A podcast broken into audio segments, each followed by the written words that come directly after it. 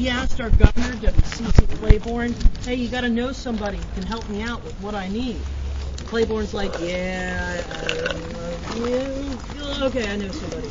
Um, you know, I just threw his brother, Pierre, in jail. I put out a five hundred dollars bounty on his head. He's got a bigger bank account and a bigger sense of humor, so he put out a five thousand dollars bounty on my head. Uh, you know, John Lafitte, the pirate. Yeah, I'll, I'll let you guys, I'll give you his number. You can call him up. I'll, Andrew Jackson met with John Lafitte.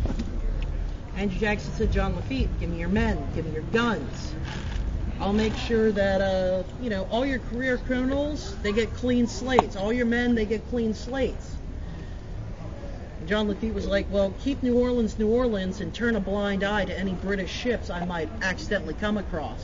And Andrew Jackson's like, you got a good deal. You're outnumbered five to one by seasoned British Army and Navy. The English lost over two thousand men. We lost just under twenty. And that was mostly because of John Lafitte and his Baratarian pirates. And they all used to hang out at Lafitte's Blacksmith Shop. The property was owned by Dominique Youx, John Lafitte's right-hand man, who was also responsible for one of the ghosts there. See, there was, there was these kids hanging around the pirates. And one of them took it in his head that he was going to show the pirates that he was pirate material. And he went and stole a necklace from a woman's house over here on Royal Street. Little did he realize that he had stolen from Dominique Youx's sister-in-law.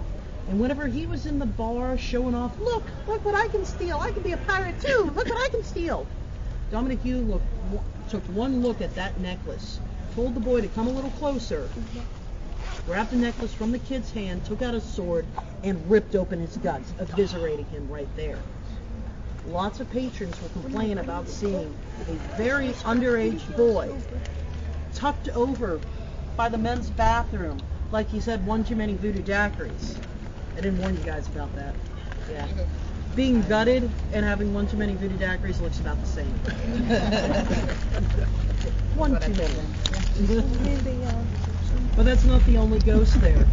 You see, after that War of eighteen twelve, which was really the War of eighteen fifteen, by the, battle, by the time the Battle of New Orleans happened, which wasn't the Battle of New Orleans, it was the Battle of Chalmette, downriver, some of John Lafitte's men thought that he was a wash-up, that he was a sellout, because he helped the Americans. So they planned a mutiny. There was five of them. John Lafitte heard about it, and he invited them down to the bar for uh, negotiations.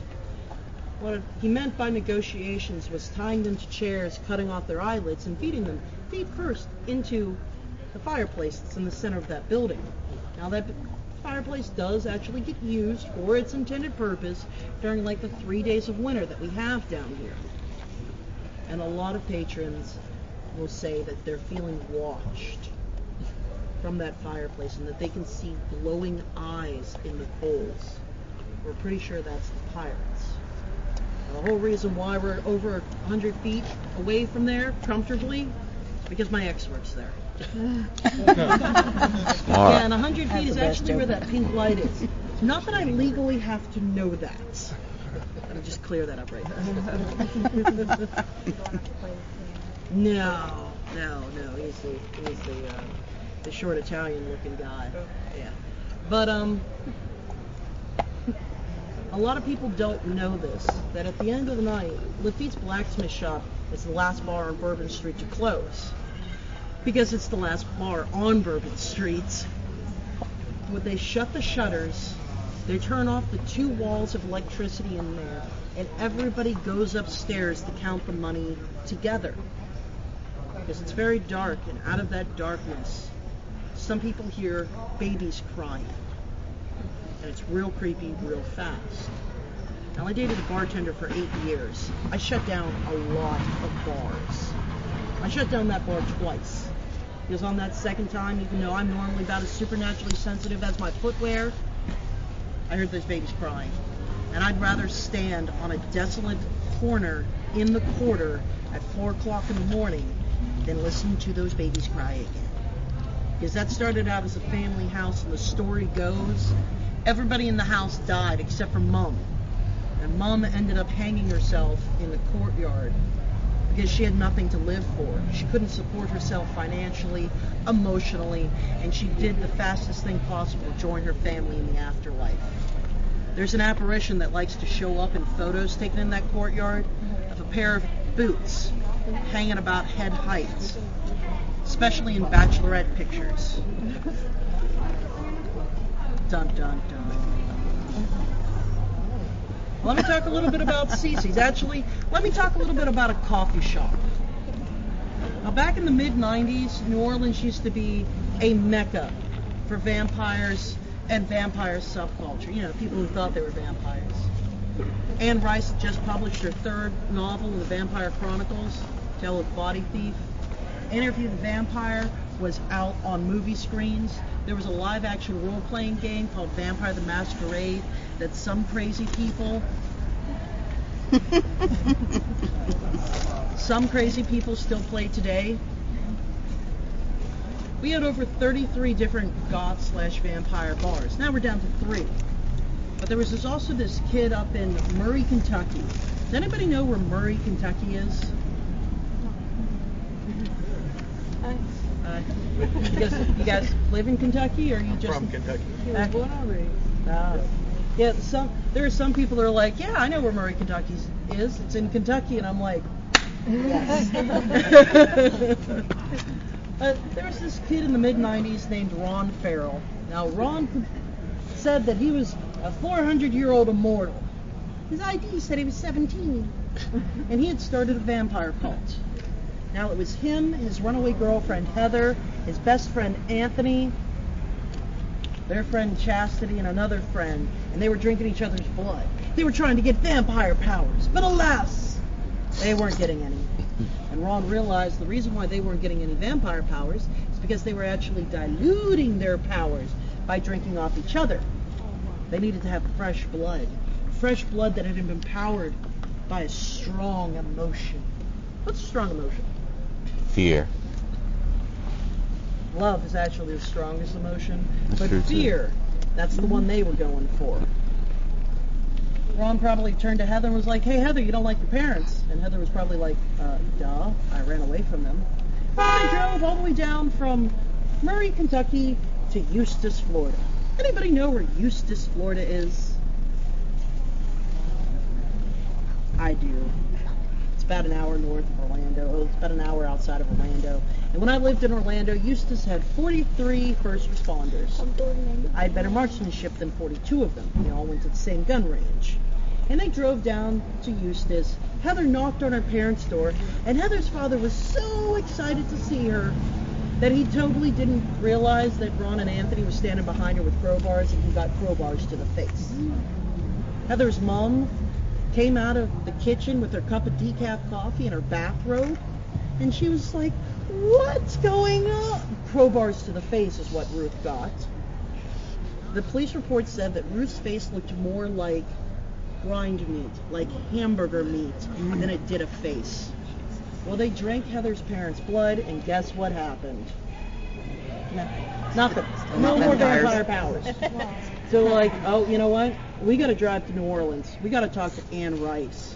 And they drive all the way from Eustis, Florida, over here to New Orleans. They park the stolen car that they were in on either this block or this block of Saint Philip. Now, those silly kids thought that Anne Rice lived in the French Quarter. No. Just like the nuns, she had fancy shindigs uptown. But they didn't know that. They couldn't just pull it up on MapQuest. And not all of them were underage. All of their I Ds said they were under eighteen, so they couldn't go to the goth bars. What they settled on was a coffee shop named Kaldi's. Now, Kaldi's just happens to be located, or where it was located, was where I met you guys in that big white building on the corner there. And Ron and them went up into the coffee shop. Ron pulled Heather up onto the bar. They proclaimed themselves the kings and queens of New Orleans vampires because they have murdered people and they've had fresh blood. And everybody sitting in Kaldi's was like, this ain't strong enough for bats. And somebody called the cops on them. Well, they found out by that time that Anne Rice was uptown, but they couldn't get into the car and leave because the cops knew the car. So what the kids did was try to hide in the crowd of Café du Monde until the search was over, which was probably one of the silliest things that they could have done. Because if you ever wear all black, going to Café du Monde and you start eating a beignet,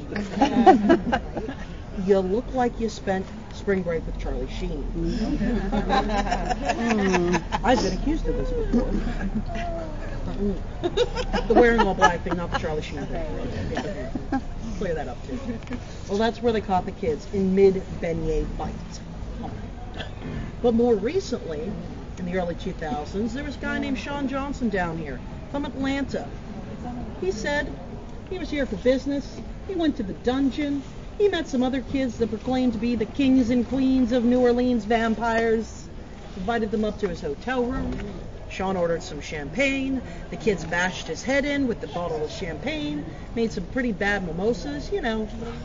Took a Dixie cup, put a little bit of champagne in there, put a little bit of Sean's blood in there, drank it up, and they left Sean for dead. Some of those kids ran away to Florida. Oh, do I have anybody here that's from Florida? Whereabouts in Florida? Panama City. Oh, I'm so sorry. Yeah. That's a little better. That's a little bit better in the story. What's the high school did you go to? Bay High. Home of the Red Eye? My daughter went to Bay High. Oh. I went to Arnold. You did? Uh-huh. Really? Yeah. That's why I can say I'm sorry. Yeah. My dad still lives in Winnebago. Cool. Mm-hmm. What's left of it? Yeah, what's left of it. Mm-hmm. Oh, he was behind the Walmart in, off of Tyndall, so he fared okay, other than, you know, trees yeah. being down the driveway for twenty days. Man. Yeah. Well, for these kids who killed Sean, they ran down to Florida. They ran down to Bradenton, Florida, just by Tampa. That's where my sister uh-huh. is. And that's where one of them got caught in a Denny's in the pre-dawn hours eating pancakes. Om nom nom.